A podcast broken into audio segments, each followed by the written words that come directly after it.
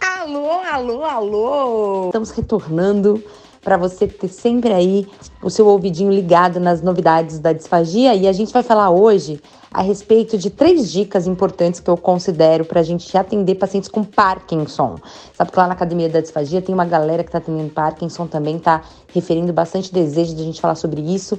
E o Parkinson é inevitavelmente um dos nossos grandes públicos de atendimento dentro da disfagia. Não tem jeito, né? A gente sabe que a, a doença de Parkinson ela vem por uma alteração neuromuscular, mas também cognitiva em 50% dos casos.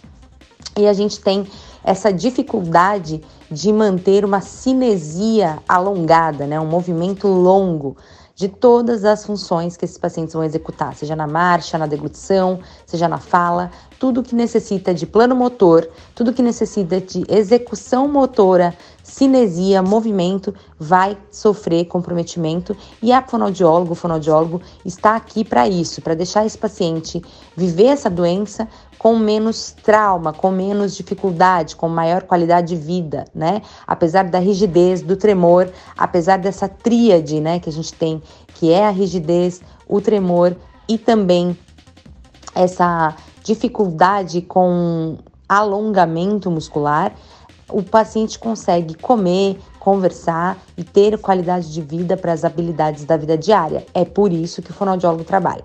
Então, se a gente for pensar que a disfagia é uma alteração que vem porque esse paciente tem essa dificuldade de alongamento né, das funções. Então, ele vai mastigar, ele vai mastigar curtinho. Ele vai ejetar o bolo alimentar, ele vai fazer uma ejeção fraca.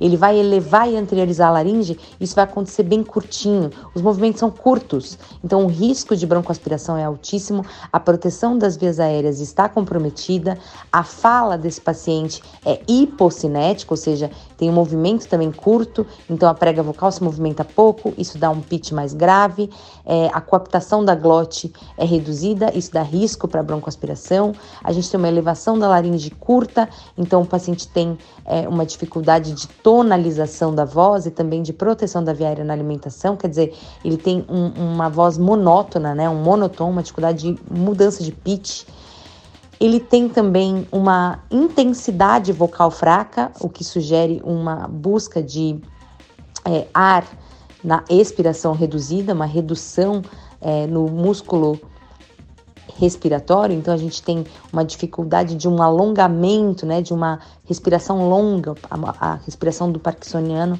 é curtinha. Então a gente tem que pensar nas cinco bases da fala, e essa é a primeira dica que eu dou para você atender disfagia.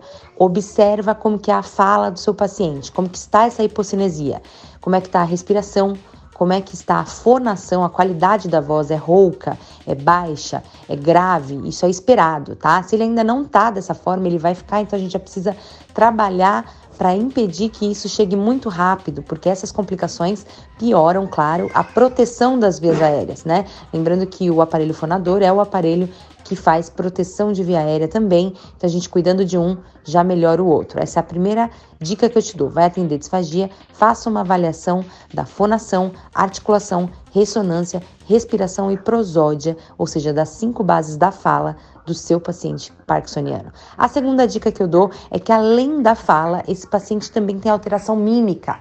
Em geral, os pacientes mais graves ficam com a face em máscara, ou seja, uma dificuldade de expressar pela face, pelos músculos da face, sentimentos, emoções e inclusive se comunicar através da face.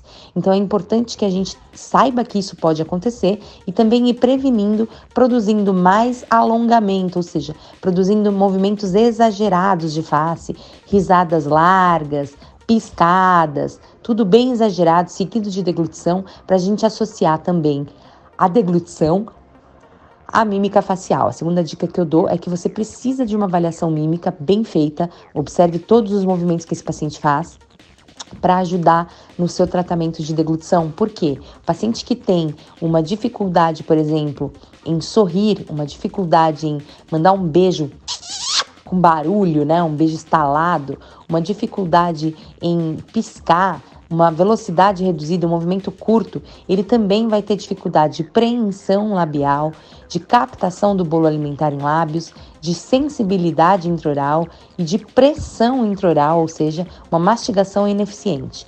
Então, você cuidar da paralisia facial, né, dessa face em máscara desses pacientes, contribui muito para a deglutição. Essa é a segunda dica que eu dou.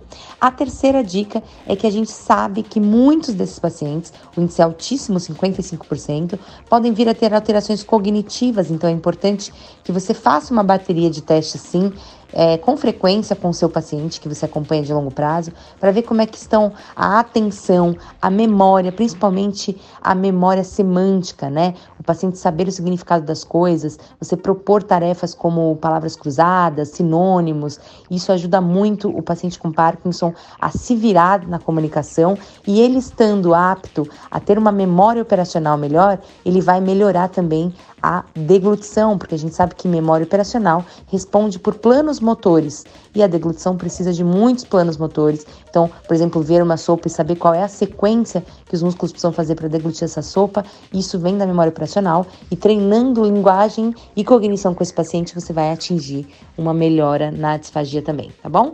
Essa é a dica de hoje no nosso podcast.